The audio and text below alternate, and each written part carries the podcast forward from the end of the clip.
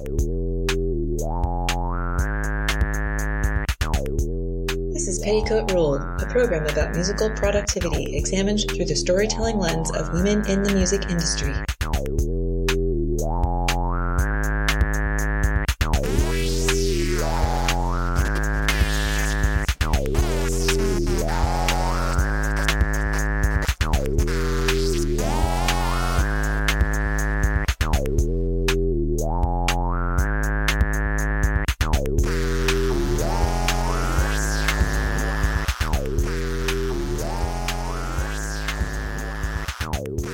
I'm host, Erica Jean Christina Lang, and let me introduce producer Tara Molesworth. Hi. And our guest today is Phat Man Dee. Hey, everybody. Hey, everybody. Hey, fat chick, uh-huh. you had it coming to you. When I was young, I joined the circus. I came up with freaks, it's true. But while I saw the nation, I only dreamed of kissing you. Sang to lovely rubbermen and for fire breathing bikes. We didn't have no Facebook, so you could not count the likes. Phat Man Dee is to me a legendary Pittsburgh icon. If I may take us back in time a bit, in 1997, when I moved from small town Florida to go to college in big city Pittsburgh, I was chomping at the bit to become an explorer of the fringe of what the world had to offer. It did not take long to become aware of the exotic and erotic Phat Man Dee. The first time I saw her was at a fire sculpture art performance by Seemen at the old Beehive in the Oakland neighborhood of Pittsburgh, where she stepped inside a spinning flaming cage, naked, with pigtails sprouting from a mostly bald head. She loomed larger than life, a beauty queen of the bizarre. Her existence a proof that yes, it really is possible to 100% be yourself and embrace success. And I did not even know she was a singer yet. Over the years and with longing fascination from the sidelines, I watched her travel the country and world as a jazz singer extraordinaire, get married in a most fanciful but truly heartfelt fashion, and passionately fight for a multitude of humanitarian causes. She's not only a role model for being and loving oneself, but also she is one of the most spiritually philanthropic individuals I have ever had the pleasure to meet. And by spiritually, I meant she gives her spirit to others. She personally touched my life when she saw me sing once and went out of her way to give me the phone number of her vocal coach, the wonderful Beth Clausen, along with kind encouragement to go and fulfill my potential. She regularly touches other people's lives as well throughout her many efforts. She participates in benefits for important causes as well as for individuals in need. She collaborates with other powerful women such as Liz Berlin of Rusted Root when she works on projects such as Social Justice Disco and the We Rock workshop, which works with current and former foster and homeless youth to create their own original music. Her own original music employs her smooth and sonorous jazz voice to great effect, even earning her number one best local jazz slash blues act in Pittsburgh in the Best of Pittsburgh City paper last year. Phat Man Dee is a notable force of creativity and originality, a positive inspiration and role model, and a direct contributor to the betterment of individuals in need and society as a whole. And I hope that isn't too much adulation for our most humble guest. But for real, I am so excited to have her on the show. So let's get started. Phat Man Dee, thank you so much for being here. Oh, thanks, Miss Erica. I appreciate your having me to come on to the show and your wild, beautifully spoken phrases of, of love and support were not totally expected at all. So thank you so much. Of course, I know it's like, it's probably weird to hear stuff like that. I don't know. Well, I just, you know, I remember the Seemen show very well because I helped book it and I helped promote it. And they're old friends of mine from Burning Man. And I just remember them saying, You can't get into the fire shower, Mandy. Your clothes will burn. You're too fat. And I said, Well, if my clothes will burn, I will just take them off because I spent $200 on this dress and I don't want it to burn. No. And that was my reasoning. So my friends kindly accommodated me and hosed me down while I was in there so I wouldn't burn. I got a couple char marks, but Did you really? I did. I did. I have that picture somewhere, but Corel Tunador won't let me show it to anybody. Oh, well, that's a picture is worth a thousand words. I don't know how many times, like how how long I could describe it, and I would never be able to convey the image that is burned into my memory um, from that experience. It, was, a good really time. cool. It was really cool. I mean, it actually was a really cool visual effect. You just appeared to just like a real phoenix, you know? It was it was very exciting. I just remember my friends telling me no, and I'm just just like no. I worked really hard to get the show here. You brought it all the way across the country from San Francisco. I'm getting in the flaming shower, Yes. and uh, I didn't really think about what it was going to look like. I just wanted to be surrounded in a column of fire. you wanted the experience. Yeah, yeah. And so did it live up? Oh yeah, it was fabulous. It was fabulous. I, I was on I was a volunteer member of the Black Rock City Department of Public Works who helped build Burning Man Mhm. and helped clean up after it. So, you know, for me it wasn't just I brought this cool weird art project to town. It was I'd gone out to the desert, I'd found them, I'd suffered through, you know, my 40 days and my 40 nights and I finally manifested, you know, a small, very small but very large piece of it in Pittsburgh. And I just, I wanted to really fully experience it. And I wasn't here and trying to hear, oh, you're too fat. You can't get in the fire shower. So mm-hmm. No, this is one of the things I love about you and that I think was really palpable to me from that experience and all the other experiences I've had around you is that, you know, you don't say, you don't take no for an answer. You're like, no, you mean yes, right? And you just go do it. And it's great because, you know, a lot of people, especially women get told no and they're like, well, okay, I guess not. yeah, it depends on who is telling me no. Uh-huh. So, you know, if it's like elders I respect or people I respect, you know, but even then, even then, I still think, are you sure you meant no? if it apply, if it applies to them personally and directly, that's one thing. But if it's just something that I'm trying to do that isn't going to have any ill effect on any other Mhm. person and could only benefit myself and those around me, then I, I don't generally take no. Right. Yeah. Well, I'm glad you didn't say no to that experience because it was an indelible effect on my brain and spirit. I think it's really funny you didn't know I sung at the time because I think I did open up for that show, but Oh, did you? I did. Yeah, I opened up, but I sang for the belly dancers, I believe. But um, it's it's a common thing that I hear. Oh, I've known about you for years, but I didn't know you could actually sing. And so I think that's really funny. well, you're striking in so many ways. I mean, there's like, there's that, the way that you just like exist, you know, is so real and raw. And I think people really remember that because it's kind of uncommon to see someone being so authentic and out there. I hope it's not that uncommon. I hope, I hope, I have actually been told by people that they felt more free to be themselves after they realized how much fun I was having. Uh-huh. So I hope that that is not true for, I hope that that's true for fewer people after, after I'm done. I hope that more people can just enjoy being themselves. Yeah. Because society just wants to push us into boxes, whatever those boxes may be. And, and they want to tell you through not just, you know, pop messages and commercials, but like through laws, you know, Mhm. like, Yeah, definitely. who you can and cannot be. And they want to try and legislate your everything, you know, your body, your spirit, your soul.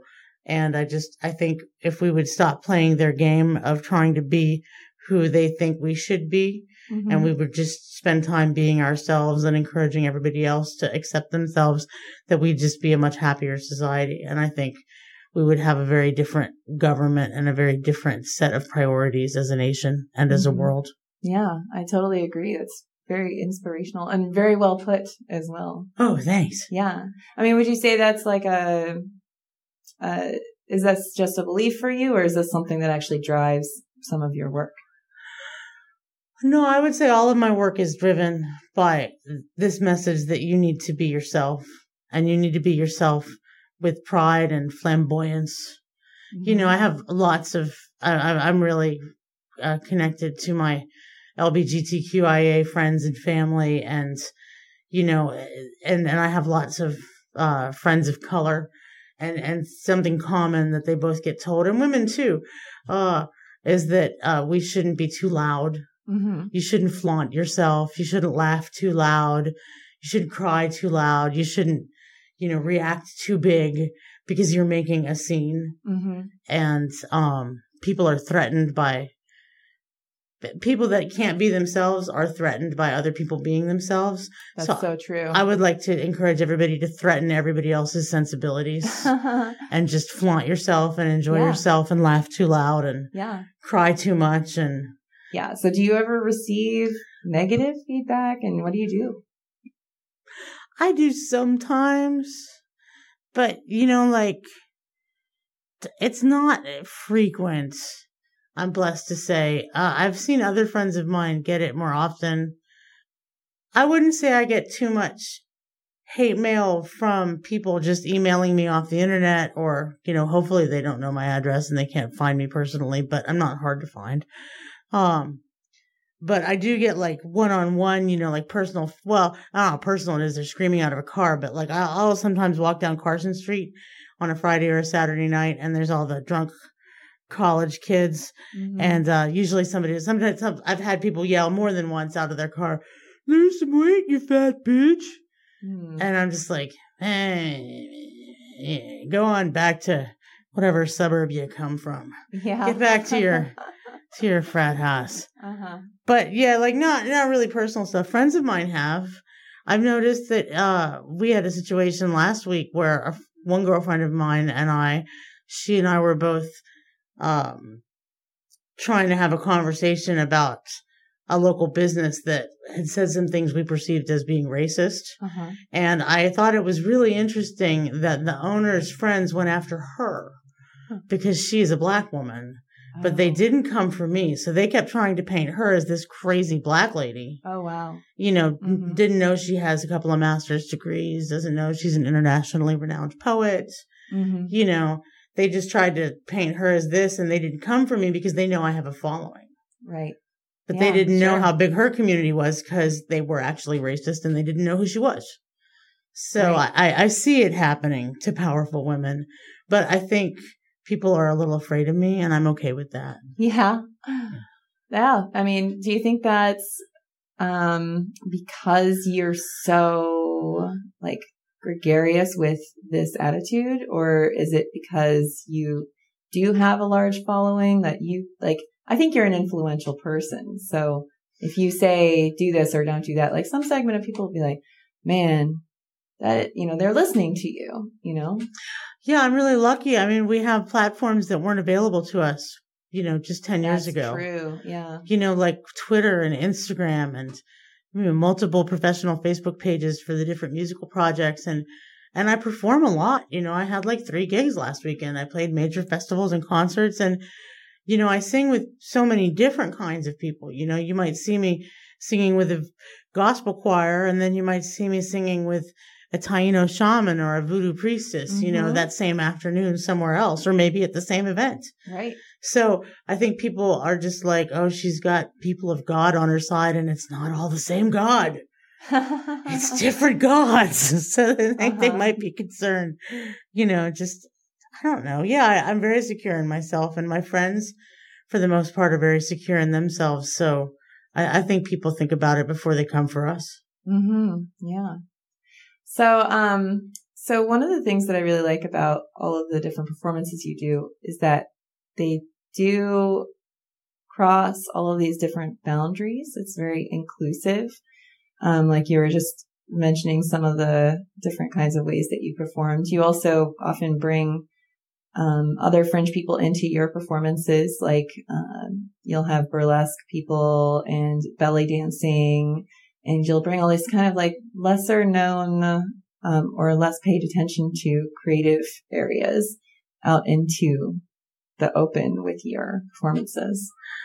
I think when I was much younger, I went to an international summer camp and I got to, I was really blessed and really lucky to have that opportunity. And we, I met people from all over the world and it was mostly just European people at the time, but still that's a lot for a kid.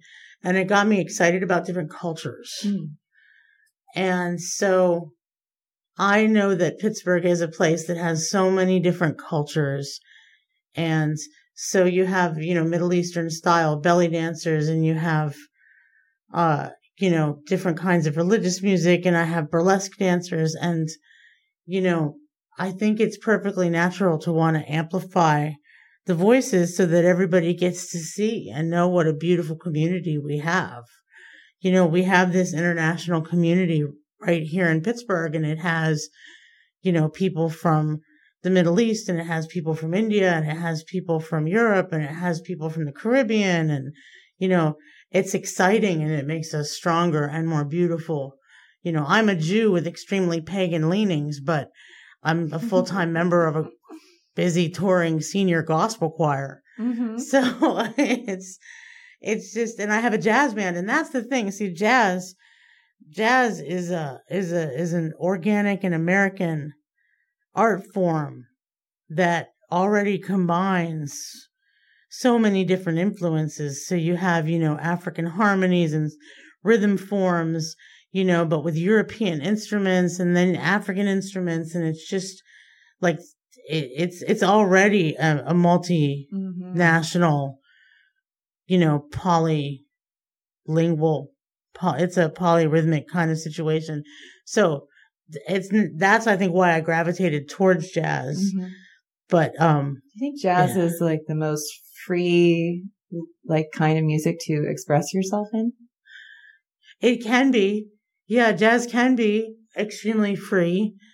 I think um there's a lot of knowledge that has to go into playing jazz. Like there's a lot of legacy, there's a lot of history, mm-hmm. there's a lot about struggle. People need to understand like it's not just this thing where it's about expressing yourself, but it's it's about knowing who your foremothers and forefathers were and what they did and how they were able to do it and then understanding where they were, learning the songs as they knew them before you can really start shaping it with yourself. So you have to have a respect and a knowledge. You show that respect by learning, uh, Mhm. you know, what went before. But yes, you can be very free in jazz. You can be, and you can, it's, you can mix cultures and you can mix rhythms and song forms and dance forms. It was originally music for dancing. So, right. Yeah. Hence why I love burlesque dancers Uh huh. and why I love belly dancers. I mean, belly dancers is specifically that's a that's a Middle Eastern and Southeast Asian dance form, you know, and there's different cultures all mixed in with like what is now considered American tribal style. Mm-hmm. So I'm I'm really grateful that we in Pittsburgh have like the Hammer sisters who can clearly explain and demonstrate, you know, what is an Egyptian style, what's a Turkish style, Yeah. what's country Turkish style, what's, you know, uh, considered Oriental style belly dance, which is a cabaret Sure. dance form and not saying like all Chinese or all Japanese. It's a specific dance form I would say style. most people have no idea that there's subgenres.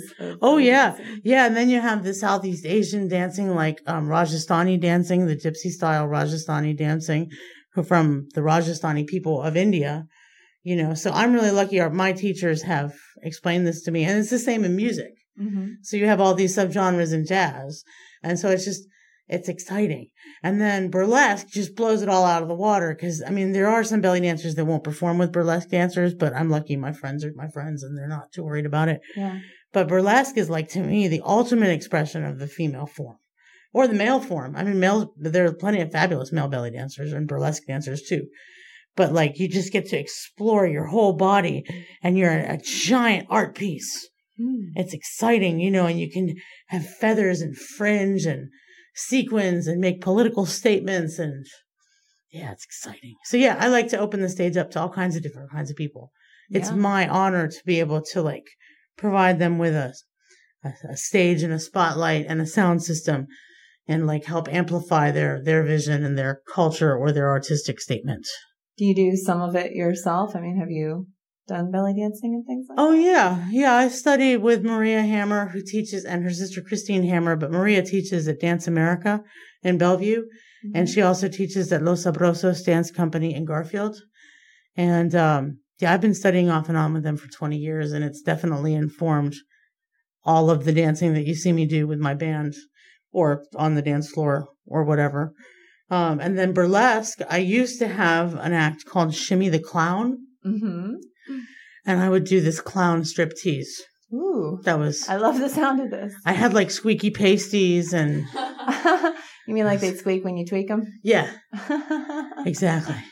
That's fun. Yeah, it was fun. I mean, mostly I would just get hired for like bachelor parties in the South Hills. Uh-huh. And I think I was mostly used to like terrify young men, Yeah. but the money was good. So I was yeah, fine it's- with that. Yeah, does that ever bother you? Something like that? Well, I didn't know. anything ever go into the exploitative zone and you're like, oh. I mean, as long as I got paid, I was fine with it. I mean, I, had, I had Tommy Amoeba there to scream if something went wrong. uh huh. So now he's your husband. right? Yeah. Yes. So when you were talking about all the different cultures that exist in Pittsburgh, yeah. do you go find them? I don't know. Uh, I guess musicians we're really lucky in that we meet all kinds of different people. So, you know, I I guess um I get my Afro Latin training from my friend Miguel, who went to high school with my little sister Elizabeth, who produces a lot of hip hop shows in Pittsburgh. Hmm. She produces with um Dr. Holly Hood, aka Amber Epps, uh, 1156 Productions. So like I knew I just make friends. I just make friends with the musicians that I'm working with and uh you know Miguel taught me how to sing in Spanish and my friend uh Henya who has uh used to have a band called Machete and now has a band called Calle Bomba. And I I just I don't know. I don't I don't really it's not like I'm on a like a safari hunt like right. or I think I see somebody from Ghana over there. Let's see what kind Right. of drums they play. How's their balafon? You know, Uh-huh. I don't know. That'd be weird It's, so it's just because you don't want to fetishize people, Right. Exactly. Of course you don't. Yeah, I don't know. I think I just like to make friends, Uh huh. and people generally just want to make friends too. Yeah. So it's a natural, organic process, and I think so. and also if people ask you to do something, it seems to me like you tend to say yes. If it's for a good cause, I mean, I'm trying to just mostly get paid now. Uh huh. So, but still, I find myself doing lots of events and benefits for people that don't really have money. Mm-hmm. I don't know. I'm, I'm going to figure that part out any minute now. That's hard. Well, I'm going to a CD Baby conference at the end of the month, so Yeah. So what does that entail? I mean, I know CD Baby is, uh, you know, they have an annual conference. This will be their third one. I went to the first one in Chicago two week two years ago. mhm. I missed last year, but we're all going to go as a group. So we're going to be like a big posse from Pittsburgh, Pittsburgh ladies. You know, I got us an Airbnb, and we're going to stay Mm. in uh in a in a groovy Nashville style home. And then we're going to hit the conference and we're going to learn about marketing and touring sensibly and all the different things that are open to you as independent artists. That it's the DIY musicians conference. yeah. And the first one I went to was great. It was really great. I you took some a lot. awesome things that helped me a lot and helped me um you know successfully run a kickstarter a couple months later which then got me to go to europe and i finished that trip out going to the edinburgh fringe and the fringe festival in edinburgh it's the original fringe festival and they have all kinds of business development courses so in Hmm. addition to performing with uh, the best of burlesque show in at the events i also got to take all these classes during the day so i'm just constantly trying to learn more about how to um, succeed, Mhm. you know, and be in a, you know, work in a business like manner, Yeah. you know. Yeah. I think it's im- important to spend a lot of time. Like there's creativity, having creativity is one thing, but being a productive creator entails a lot of extra work that's not just practicing your craft, but also working on how to present it and how to make progress and how to keep learning. Yeah, exactly. And also, um, taking the skills that you've learned producing yourself and your own work and then turning those around and doing those for other people, but like charging them money for it. Yeah. You know, so yeah, I learned how to shoot videos so I could make videos of my band, but now I could shoot video for somebody else and using these skills which work. And so that's where I'm at right now is I'm trying to figure out how I can get all the skills of me and my closest friends and how we can, you know, support each other and then sell our skills to the public for, you know, whatever that commercial rate is. hmm So yeah, it's not just selling yourself, but it's selling your each other and lifting each other up. Yeah, no, definitely. You're really good at giving back to people. They've been really good to me. So it just kind of comes into you and comes back out. Yeah, I wouldn't be where I'm at right now if it weren't for, like, you know, you mentioned Beth Clausen earlier, our Mhm. vocal coach. You know, if, if it hadn't been for, I mean, yeah, I paid her, but like she poured, Mm, you know, oh, so much knowledge into me and all of my teachers, my belly dance teachers, my music teachers, you know, and now, now I'm a teacher, hmm you know, so I'm, I'm using my skills that I've learned. Are you teaching vocals? Yeah. I teach, well, to children. I teach at the Afro American Music Institute Right. in Homewood and I teach kids between 10 and 16. Mm-hmm. And then I also um, teach with, like you said earlier, with Liz Berlin. We work with the foster kids. Right. That's a great program. It is a great program. There's a lot of amazing talent in the Allegheny County. Well, kids in general can be whatever they want to be. Mhm. But I mean, Allegheny County Department of Human Services has a very intense and sacred duty of, you know, helping to raise kids that don't have, you know, parents or, or they can't live with their parents for some reason. And, uh, they have a lot of stories that it's easier for them to get out through music.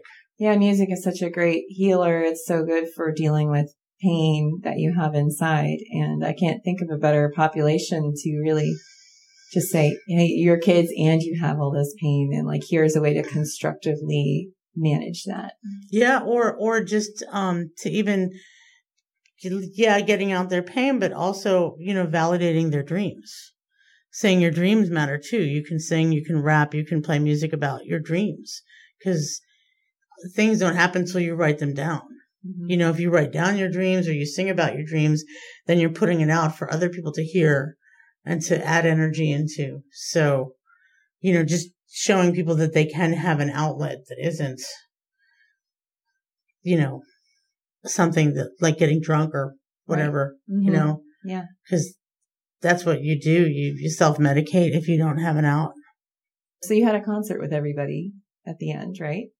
We do, yeah, at the end of the We Rock workshop. So, uh, at Afro American Music Institute, we have regular recitals because it's a music school. So we have Mhm. like two or three recitals during the, the, the school year. But the We Rock workshop, the format is we spend a couple of months working with them in the recording studio, writing their songs, recording their songs. Then we spend a couple of months rehearsing the songs they recorded. And then at the very end, we have like a big show Mm-hmm. with choreography and we brought in a, a great dance teacher this year from Staycee Pearl Dance Company. We worked with Shanita Johnson and she choreographed the students. Um, last year we worked with Mario who founded Level Up Studios. But yeah, we bring in people from the community to help them, you know, dance people. So they're get- getting to work with professional recording engineers and they get to work with Liz, you know, internationally renowned pop star with multiple platinum albums and Mm-hmm. and they get to work with me, Phat Man Dee. Hey, how you doing, kids? It's great. no, it's so cool. And I Big mean, Jess, yeah, another that's one of our other teachers. Big Jess, he's awesome. He's gonna be he's on our social justice disco record too. Oh, is so, he? yeah. Great. Yeah. So when you were their age, did, did you have this kind of outlet already? Were you already a musically inclined person? Did you have, what, what were your, were your parents like an influence for you in music? Yeah, I would say when I was their age, I had um I I did have my parents. I mean, uh so I had things that, you know, I had music lessons. I studied cello from the time I was 10 through college. Wow. And I um studied I guess the first singing I ever did was really in synagogue with the rabbi because we would sing the whole service and I had to learn how to sing the whole service for my bas mitzvah. And then I went to that international summer camp where I Mhm. learned songs in, I don't know, 10 languages or whatever to sing with everybody else. And then as I, and I, and I always had access to dance. I had dance classes from the time I was like eight through I was 16 or something. Mm-hmm. So I always had like all the things that, you know, kids should hopefully get if they want. You know, I had access to music lessons and I had access to an instrument and I had access to dance classes and the summer camp. So I had a really, you know, I mean, not that my life was, you know, my dad was a crazy abusive dude, but, um, that aside, I had access to all this stuff that, you know, helped me develop myself as a musician and understand how to read music and so yeah, I, I've I've always studied music and dance as part of my creative process. hmm What about the your sense of your strong sense of individuality? Did that come from like uh, your parents being open about that kind of thing, or from not being able to be that way and then it came out later? Well, um, I think it came partly from my grandmother, my mother's mother, grandmother Aline Baker was a congresswoman in the early 80s and she was a staunch Democrat in in Tulsa, Oklahoma. And so I grew up with these and my mom was extremely strong as well. She didn't run for office, but she raised three kids and, you know, had several jobs and got her master's degree after she and my father split. So I always had these strong female characters in my life that were just being themselves. Mm-hmm. I um I didn't know my grandfather Max on my dad's side, but he was the musical one. He had like he played in a big band when but I didn't know him. He passed before I was born. But um his wife, my grandma Claire, was pretty fabulous. New York, had a cool apartment, had glitzy furniture, Uh huh. you know, so she was very shiny. And uh and then when I was 14 and I moved to Pittsburgh, I think by the time I was 15, I was already at the I was already going to Pegasus, which was the gay bar on Liberty Oh, Avenue yeah. at the time Mm-hmm. and they had um an all ages night. So you didn't have to be 21 to go like on Thursday nights or something. Uh-huh. And so I would go and I would dance there and I would also ended up in the Rocky Horror Picture Show floor show cast, Uh-huh. which aired at which was shown every weekend at what became the Oakland Beehive, but before it was the Oakland Beehive, it was the King's Court Movie Theater. So I had like these strong female figures in my life and musical education. And then when I moved to Pittsburgh in 1989, I was like, look, Ma, it's beautiful drag queens. And they're, they're in the club and they're, they're at the, at the movie theater. And the Rocky Horror, Ma, look, it's fishnets, Ma.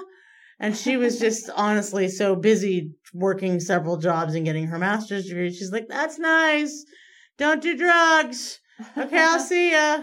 Good. It's a, that's a good message. You know, hey, just, you know, don't do drugs and have fun at the drag show. Mm-hmm. You know, so, uh, I mean, so you did. I did. I went off, had a great time. I, uh, I went to college for like a year and a half.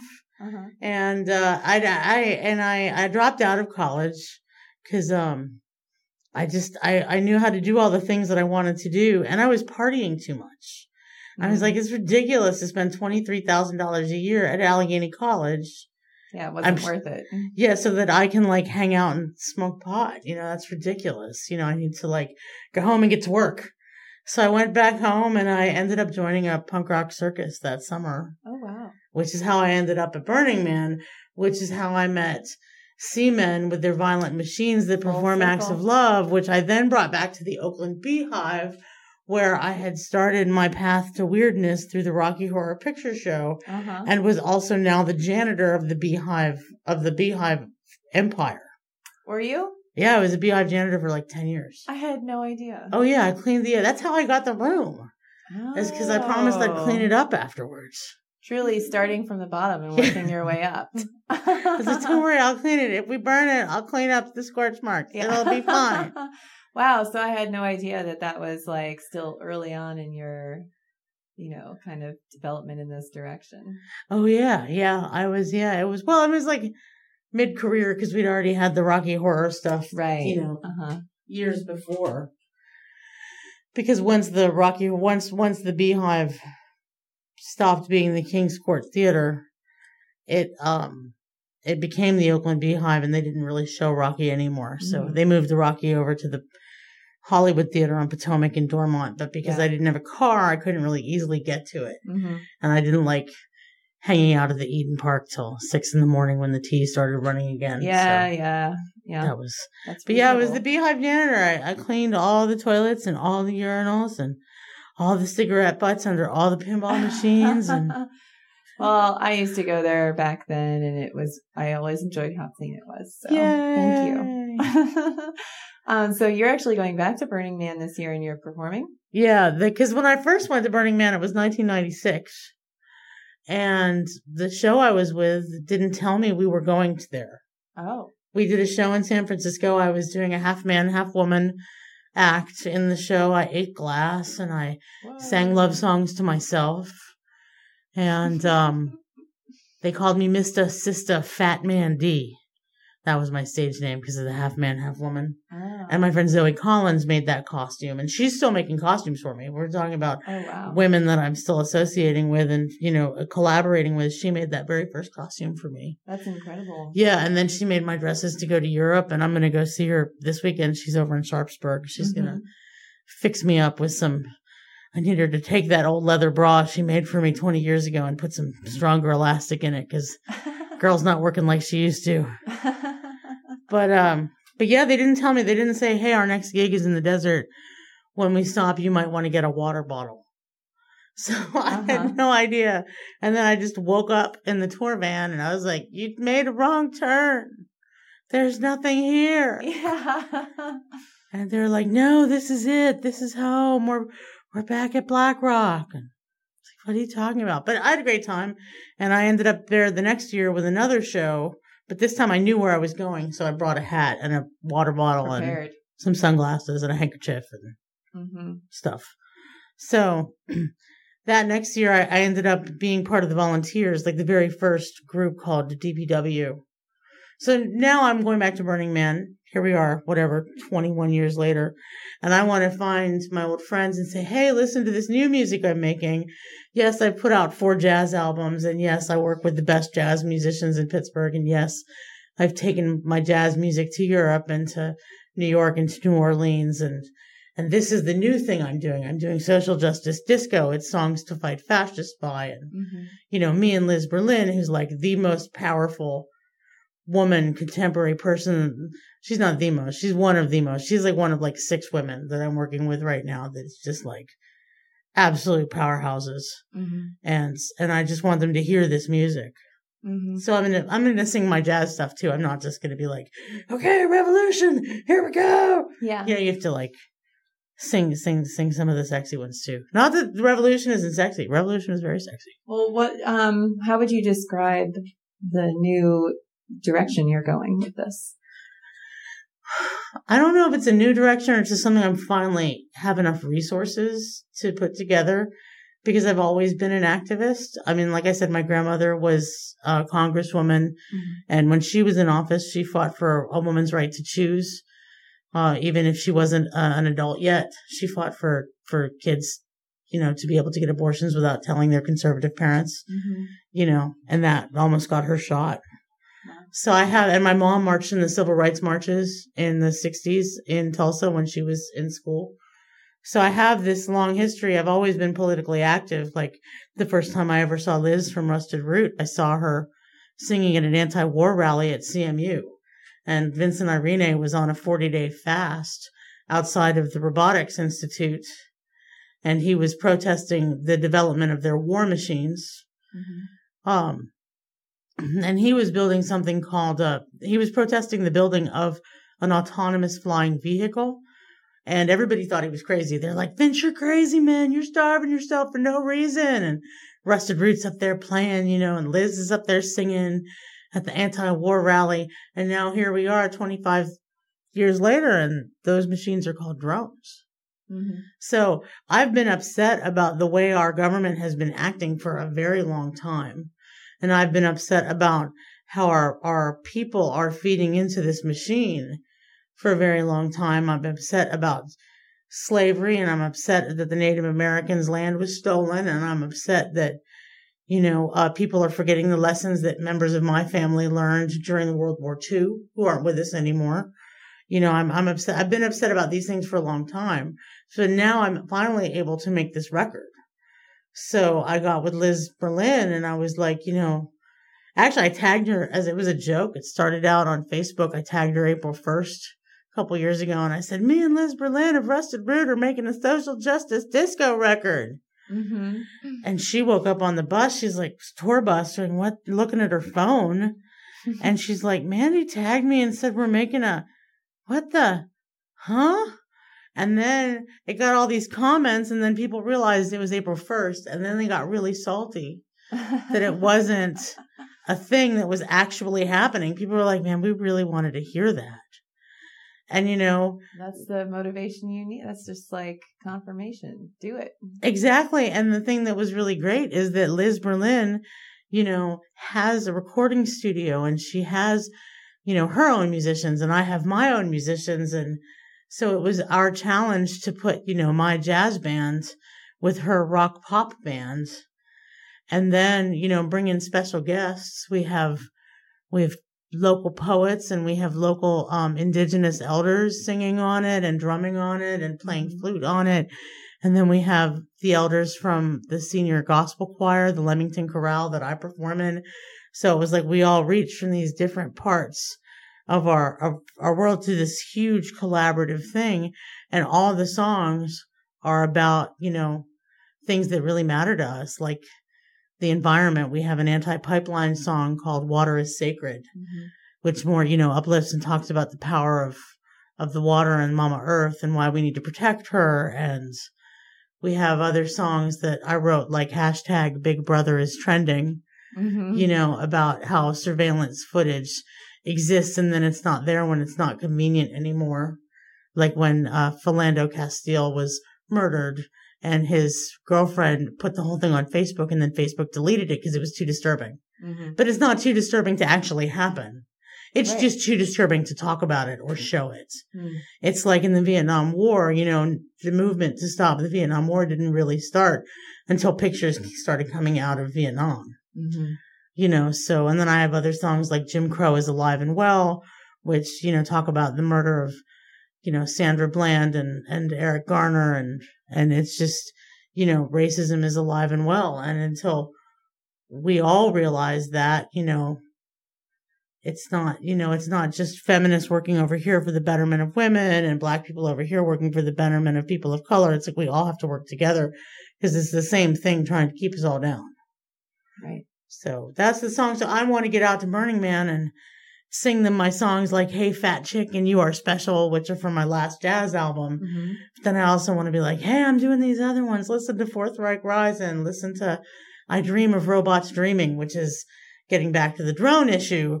So if we let robots just think for themselves, would they paint pictures? Would they write songs? Why do we have to use them as bombs? Right. Yeah. So Yeah. No, that's great. And I think that's probably a perfectly receptive crowd for. you would be surprised. Yeah. We'll see. We'll, we'll see. You would be fascinated how many supposedly liberal people are not as liberal as they would like you to believe. Mm. Anybody can put on a pair of fuzzy boots and, Mm-hmm. you know, Sure. put some glitter on their tits and call it a day. Yeah. it does the work. When the glitter rubs off, are you still working for justice? That's my question. yeah. Because if you are, I will help you find the better glitter. Right. So your new dreams are to spread this message to be able to um, express these real feelings that you have through your medium and get that out there. Is that? Yeah, I want everybody else to feel permission to to dance to social justice disco. I want to give everybody else permission to speak up Mhm. and say what they need to say. And if they see something wrong, they need to say something. Mhm. Not to quote the New York subway system, Right. but if you see something, say something Uh-huh. because words have power. Definitely. And if you stay silent, then people die. Yeah. You know, I learned that message when I was doing HIV activism and, uh, you know, uh, queer civil rights activist work in the 90s from ACT UP Cry Out. Their motto was silence equals death. And then the new motto of the Black Lives Matter movement is white silence kills. So if you see something, you can say something or sing something. Mm-hmm. Words have power. I mean, go to any church service, even if you don't agree with the God they're worshiping to, or you don't agree with the way they're worshiping it, just like, just watch the power of words and music and rhythm. It uplifts people. It carries them to the weak. It brings them together and Mhm. synchronizes. hmm Yep. There's power. So let's talk about some gender specific stuff for just a second. Sure. And, um, and then we'll get to hearing some of the music you were just talking about. Sure. Um, I guess I, um, have one major question about gender, which is, um, just really about like, when have you felt your gender? Sometimes I wonder if I wouldn't have had more commercial success if I were a man. You know, there are other local jazz musicians who don't have five CDs out, who don't even maybe have one CD out, but they still get all the gigs.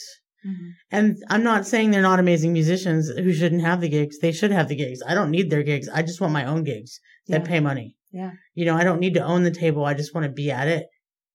So, and then I think, well, maybe I'm too weird for these jazz gigs, but then you see extremely flamboyant men that, you know, are getting celebrated. And then I wonder, uh, so I just try not to wonder about it too much. If I Mhm. also, when I feel my f- womanhood, it's for me a sense of power. That's good. Yeah. You know, so like there's a campground I go out to a lot in uh, Sherman, New York called Brushwood Folklore Center. Mhm. And it's a clothing optional pan spiritual campground. Hmm. And they call themselves the sanctuary for the open mind. And so, you know, I can walk through the fields, you know, a big naked fat woman with tattoos and purple hair Mhm. and I can, you know, just feel the earth coming through me and I can walk around naked and howl at the moon and, Mhm. and it's no problems. You know, I have people and they're all excited by it and they do it themselves, you know, so I feel empowered when I'm in that kind of situation. And I also make sure to practice self care. So like self care is a revolutionary thought. You know, people always think they need to be working extremely hard for everybody else, but if they don't take care of themselves, then they can't help anybody else. So I make sure to check in with my lady friends and we get together, maybe not as often as we would all like, but we do get together at least four or five times a year to just vent. And we have like a little Facebook group that we just communicate with each other and we're there for each other when we need to be. And we try and uplift each other. So I think it's important if you are going to feel your feminine power that you're in touch with some other girlfriends Mhm. that uh, are supportive of you and you need to find a place where you can be yourself fully without recrimination. Like I wouldn't walk naked down Carson Street anymore. Yeah. there was once a time. Good times. Good times. But yeah, so like I found the place where it's legal to walk around fully naked, uh-huh. you know, with a with a horn of mead in my hand and Uh-huh. you know, a fire that I can wander towards to dance around. You know, That sounds like a great experience. It is. It is. And it, uh, and then I, oddly enough, I also find power in my femininity when I'm singing in the Christian choir. hmm So I don't know how they would feel if they found themselves manifested out at Brushwood Folklore Center, hmm surrounded by naked people howling at the moon. But there is a power to being an elderly woman and the women that I sing with, um, you know, they're in their seventies and their 80s Mm-hmm. and they dress so well and they look gorgeous. And, you know, they know how to do all kinds of things and they sing with so much power. So I think it's important to celebrate that, you know, the elder women in your life and to learn from them and to be supportive of them because not everybody can be strong all the time. And I mm. think if you give yourself permission to not be strong sometimes and take care of yourself in those times, that helps you feel pleasure in your femininity. But as far as people trying to put me down for being a woman, I mean, I, I'm sure that happens, but I just don't really notice it too much. I just wonder sometimes, would I have more success Mhm. if I were a man? But then we can't know the answer to that question. I wouldn't right? want to be So- a man. yeah. I mean, like, Yeah, no, no? no, I'm, I, I, uh, I love men. I love a lot of men. To all the men I've loved before. but yeah, so, uh, yeah, I got no issues with, with the men in my life. yeah. They're supportive of me and my femininity. Uh huh. So if you do choose to let men in your life, they need to support you as a woman and make sure that you can say what you need to say and they're not shutting you down and putting you down. If they are, then, then they're using their power against you, power that they didn't earn. Mm-hmm. Yeah. Yeah, and um, and you're married to. He's also a musician, right? Tommy Amoeba. Tommy Amoeba. He's a musician. He's a rock and roll. He is, yeah, he has a rock band called Amoeba Knievel. And they don't play out as much as I would like them to, but when they do, they are awesome. Uh huh. He um he has one record out called uh, "This Is Not a Test," and he's working on another one called uh, "Amoeba Knievel Sell Out." Mm-hmm. like C E L L, get it, Oh. sell out. Because he's Tommy Amoeba. The lowest form of life. hmm He's a good egg. um, so, you know, he must be really a great partner because he obviously must be supportive of you, not just as a woman, but as an artist too. And you're a real working, you're a real working musician. I mean, you're constantly going. He is very supportive of me. And like I was saying before we started the interview, like I do make most of my money from creative endeavors. And before I met him, I did support myself with music and also as a beehive janitor. But, um, you know, now we're together and he has a, a regular day job by day. He is a web designer for Allegheny County. And, uh, you know, he is very supportive of me and my music. You know, I, I've funded most of my creative works. I don't ask him to like pay for my studio time or anything because we don't have that kind of cash. So I've had to like raise the money for my own creative things. But, um, yeah, he, it drives him a little crazy because we only have one car. And I'm like, honey, I'm going to a gig or honey, I've got to get to rehearsal, you know, or sorry, I didn't make dinner, but there's some tuna fish left over from yesterday. So he's very understanding and he, you know, does his part of the housework. You know, he does dishes and he helps clean and he does, you know, garbage and all the things. I mean, not all the things, but, you know, he does enough things. hmm I am learning so much today from you. Oh, yay. Yeah. I'm learning too. Okay, so I want to talk to you a little bit about creativity specifically, um, and then we're going to listen to a couple pieces that you've made. So, big general question: Where do you think creativity comes from? How does it manifest for you? Creativity for me, I believe, comes from spirit. And that spirit could come in any number of forms. Uh, for the gospel choir that I sing with, that is their love of Jesus. And they always give credit to their songs because Jesus is just working through them. For me, I'm, I'm a big fan of Jesus, but he is not the only personal Lord and Savior that I recognize. I recognize many of the gods and goddesses. And so for me, creative energy comes from the universe and the multiverse, and then it's working through the specific vessel that is me. And I am informed by my experiences that I have had as a woman living on this earth for 42 years and the teachers that I have had. So the energy comes, but it is informed by my experiences and my education. Mm-hmm. And not just a formal education, but the education that I get every day when I open my eyes and I see what I see mm-hmm. and I hear what I hear. So I think that is pretty much it because I've seen a lot and I've heard a lot and I've learned a lot and I have a lot of things to say and I'm blessed to have incredible people to say them with. Creativity also is, you know, who are you working with at that moment and on that project? It's not just me. It's my community. It's my friends when I sing with them. It's my band when I play with them. It's, you know, what I'm learning as I'm creating and what I'm teaching as I am creating.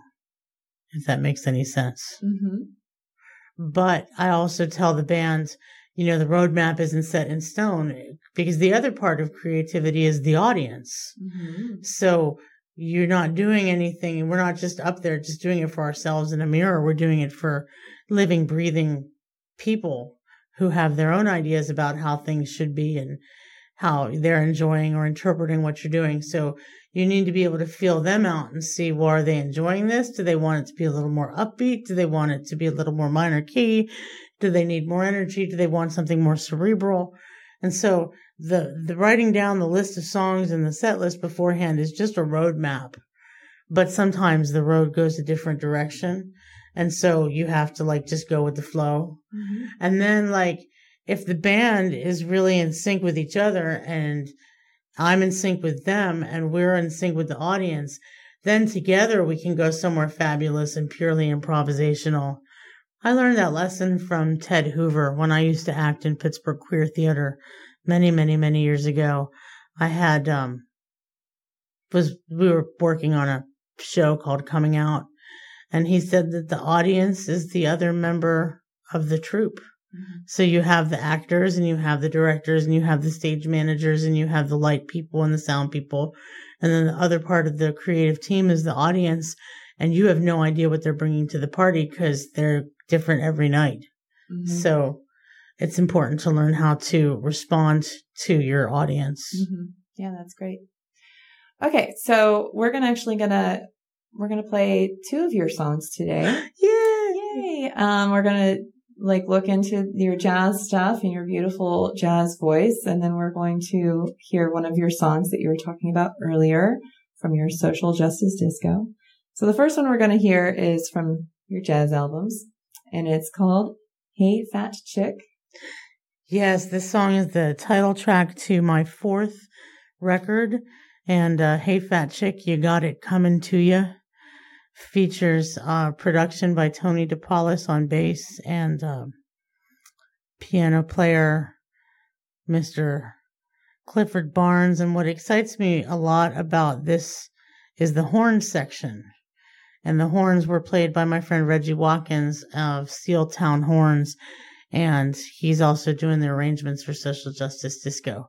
But this song to me uh, was kind of like my story, my theme song, and uh, it's actually the only part of the. Uh, I made a, I made a a soft. Well, I wasn't soft core in any means. I made a. let's just call it a, an an art film Mm-hmm. with lots of clowns back in the 90s and this was going to be the theme song yes involved? Okay. exactly i i'm hoping that that film is softly demagnetizing in a damp shoebox somewhere in munhall but um but this is the only part of that that actually got fully finished Uh-huh. so i carried the the hook around for 10 years before it uh, longer than that 20 years Uh-huh. before it finally became a song Oh wow. Okay. So so where were you when you thought of the hook? Like how did it come to it was going to be the theme song for this art film Mm-hmm. And the art film was called Happy Slappin' Fat Chick. Uh-huh. And it was very graphic. And there were lots of props involved. And it was shot on location all over the South Side. wow. Yeah, Is this when you used to walk naked in the south side? pretty much. I see. I Yeah. see the whole thing is coming together for me now in my mind. Yeah, it was, uh, there, there may have been psychedelics involved. But, uh, but yeah, so the, the hook, hey, fat chick, you got it coming. Well, you'll hear it here in a second. So mm-hmm. yeah, this is what it became.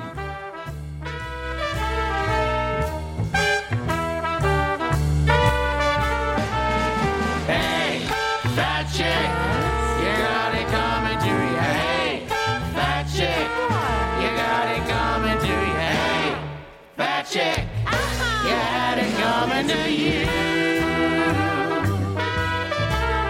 When I was young, I joined the circus. I came up with freaks, it's true. But while I saw the nation, I only dreamed of kissing you. I sang to lovely rubber men and fire breathing bikes. We didn't have no Facebook, so you could not count the likes. I got when I ate them light bulbs, so when I pounded that spike through my tongue and through my heart, no upon these bikes.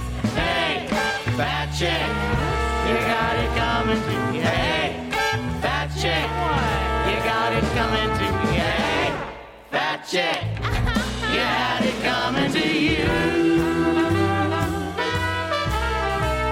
We left from San Francisco all the way to Brooklyn town. It's amazing how far you travel on the powers of a cloud. Lost some in Minneapolis, into more in New Orleans. But me, I hail from Pittsburgh, ain't you don't know what that means.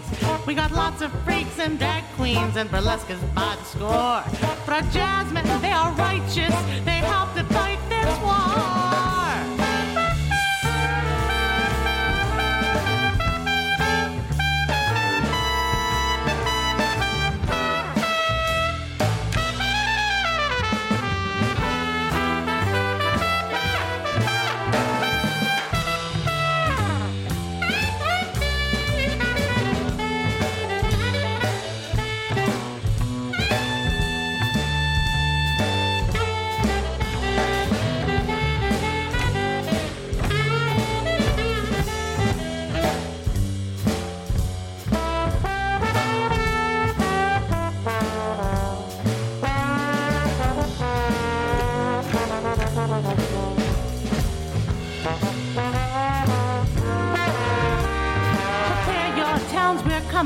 Should lock up them men.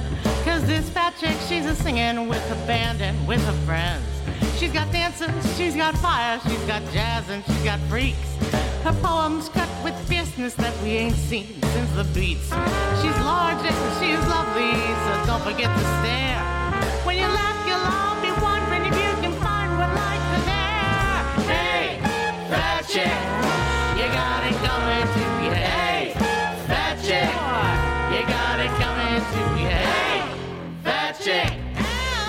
it coming to you. Hey, fat chick, you got it coming to you. Hey, fat chick, you got it coming to you. Hey, fat chick, you had it coming to you.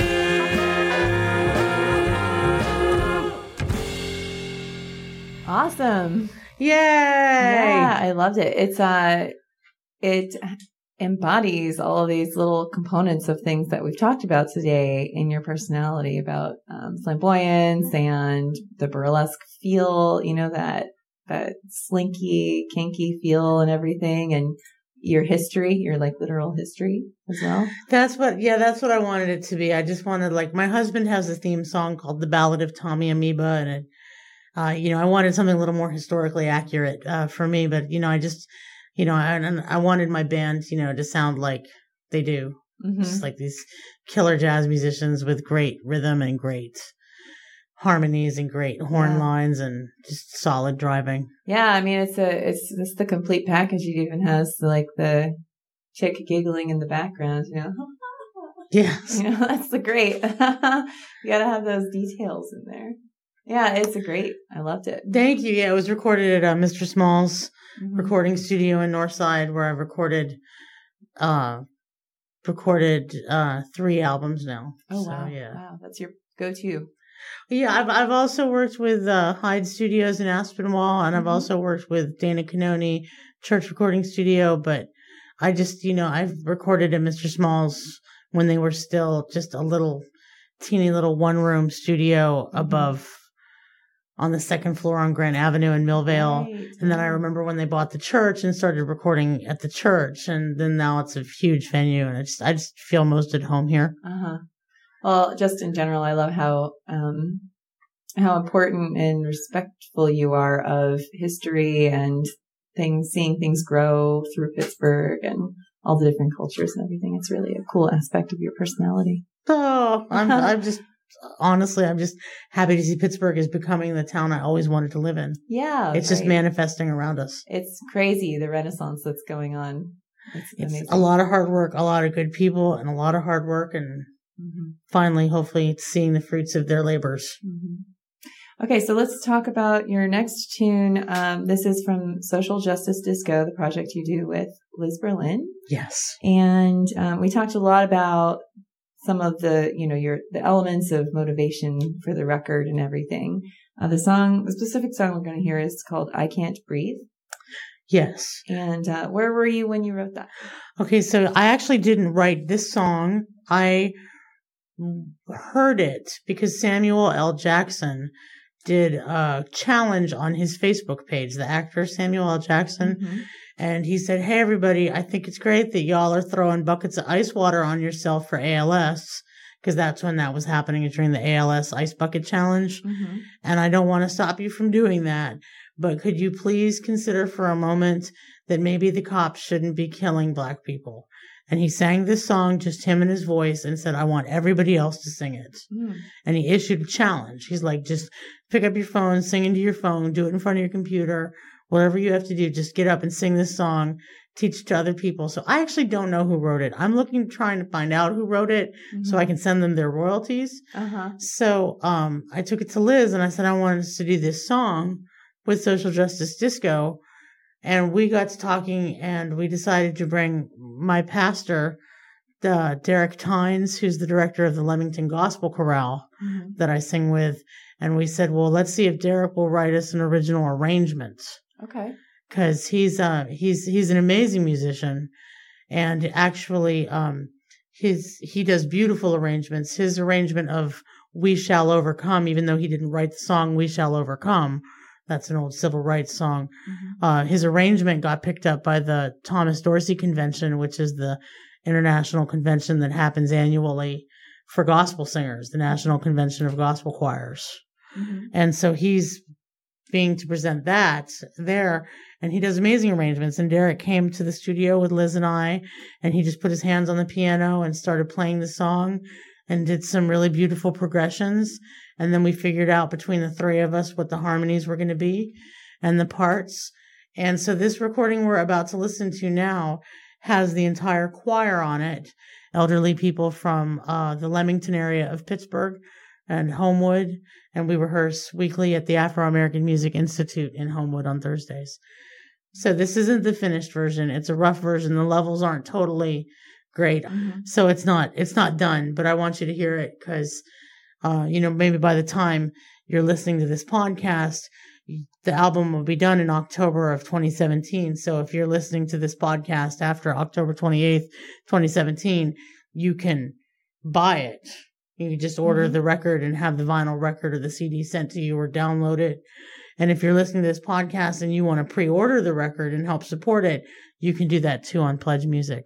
But this is our rendition with Derek Tynes and the Lemington Gospel Chorale of I Can't Breathe, mm-hmm. which is a song about, you know, Black Lives Mattering.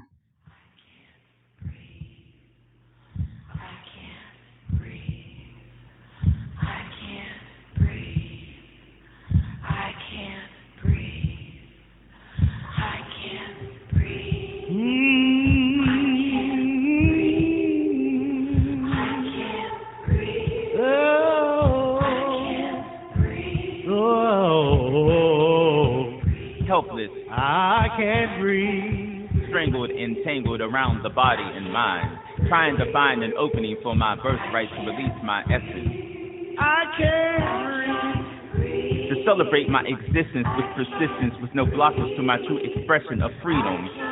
That's what I'm striving to achieve, to help you no longer believe that one is better than the other, that one of us doesn't deserve the work, the celebration of the aspiration of those who have suffered, to provide a legacy of life over death, mentally and spiritually engaging in forward thinking, uplift to rise above the past trial and tribulation, that left bodies hung with castration, to those who have continued to fight to change society from discrimination to a unity conscious elevation. It is to you that this song is a dedication. We're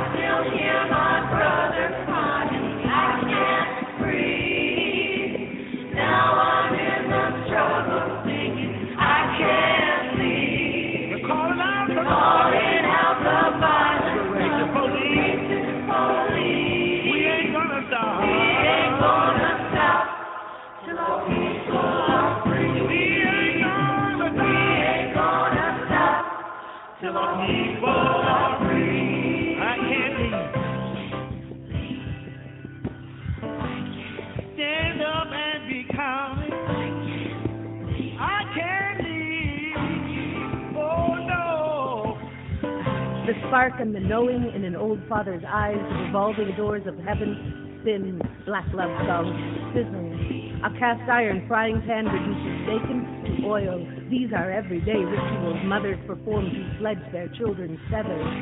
The comings and goings, how can I leave except to fly into your soul, the moon, dive into your night ocean body, no shoreline in sight. You, black rock jutting out from the sand to defy the sea foam. The members of the beach form a choir, themselves sing every surviving day. Miracles, no lie. See, sun on the seesaw of social justice. We up and we down. We run and we laugh. Pain turns sand to glass. Pressure turns bones to diamonds. Loss turns soul to sanctity. Stumbling among the stars before falling down into humans. We could fly away. We choose not to. We uprise until our people are free. And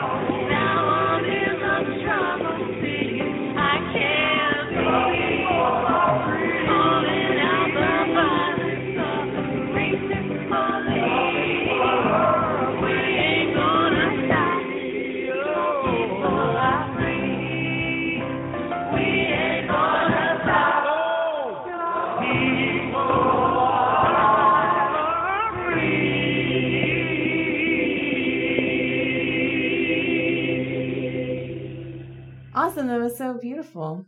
Thank you so much. Yeah, Thank one of the things I really um, actually like that it's an unfinished version that you brought with it with you because um, it's nice to see. It's nice to show an example of some piece of before it's the finished product. You're still in mode of creating and finishing this piece. So I think it fits very well with the the theme of this show, Petticoat Rule, to have something that's um, really an example of putting something together. And um, sometimes when you get a finished product, it's easy to not know how much hard work goes into it and all the collaborations and everything. But it's really nice to hear. Oh, hear I'm glad. that state. Yeah, it's nice to be interviewed by a fellow musician because, you know, you know what's involved, you know, in just putting it together for a band. You know, it's a lot of work to get the information out to everybody. And then, you know, just something on this level where we had like 50, 60 people, you know, in the studio, Oh my God, yeah. you know, it's just to be able to communicate to everybody. And it's not a song that's in the choir's wheelhouse. I mean, they, they could sing anything, but you know, most of the songs they sing are about Jesus and Uh-huh. you know, they were happy to be part of this and That's to support awesome. Liz and I and to support Derek in this vision, but it's just not something they're familiar with. So we did have had to communicate, you know, well, these are the words, this is how the feel is going. Mm-hmm. And Yeah, that's awesome. Well, this was really, really fun to talk to you today. Um, I learned so much about you personally, but also um, I feel like there's just some really great messages in here about creative productivity, about collaborating with other people, about working hard on yourself and always trying to learn more. And, um, you know, a lot about being true to yourself and your individuality. And it's also feminine stuff. I mean, I feel, I feel like I got to go belly dancing now. So I think you should. Very I think, motivated. I think everybody should. um, so thank you so much. And, uh, can, where can people find your music? Yeah, so um you can buy my finished albums. I have Life Just Goes On, Torch of Blue, um Merry Christmas Hanukkah Kwanzaa Volume 1.1. and I have uh Hey Fat Chick, You Got It Coming to You. You can get links to buy all of those through my website, phatmandee.com. It's P H A T M A N D E E dot com, and that'll take you to my CD Baby music store where you can buy physical copies or you can buy digital downloads.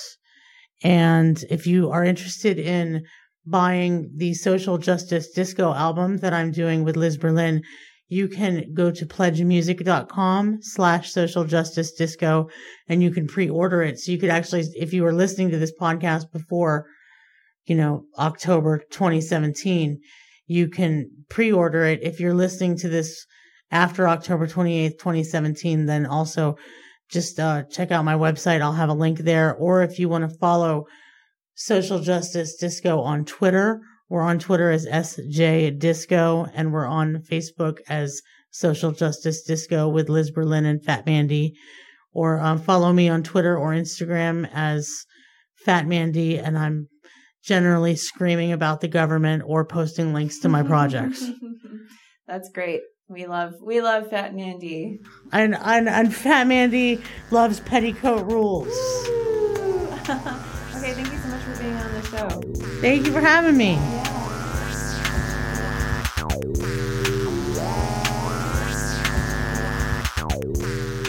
Been listening to Petticoat Rule Galvanizing Women in Musical Creativity.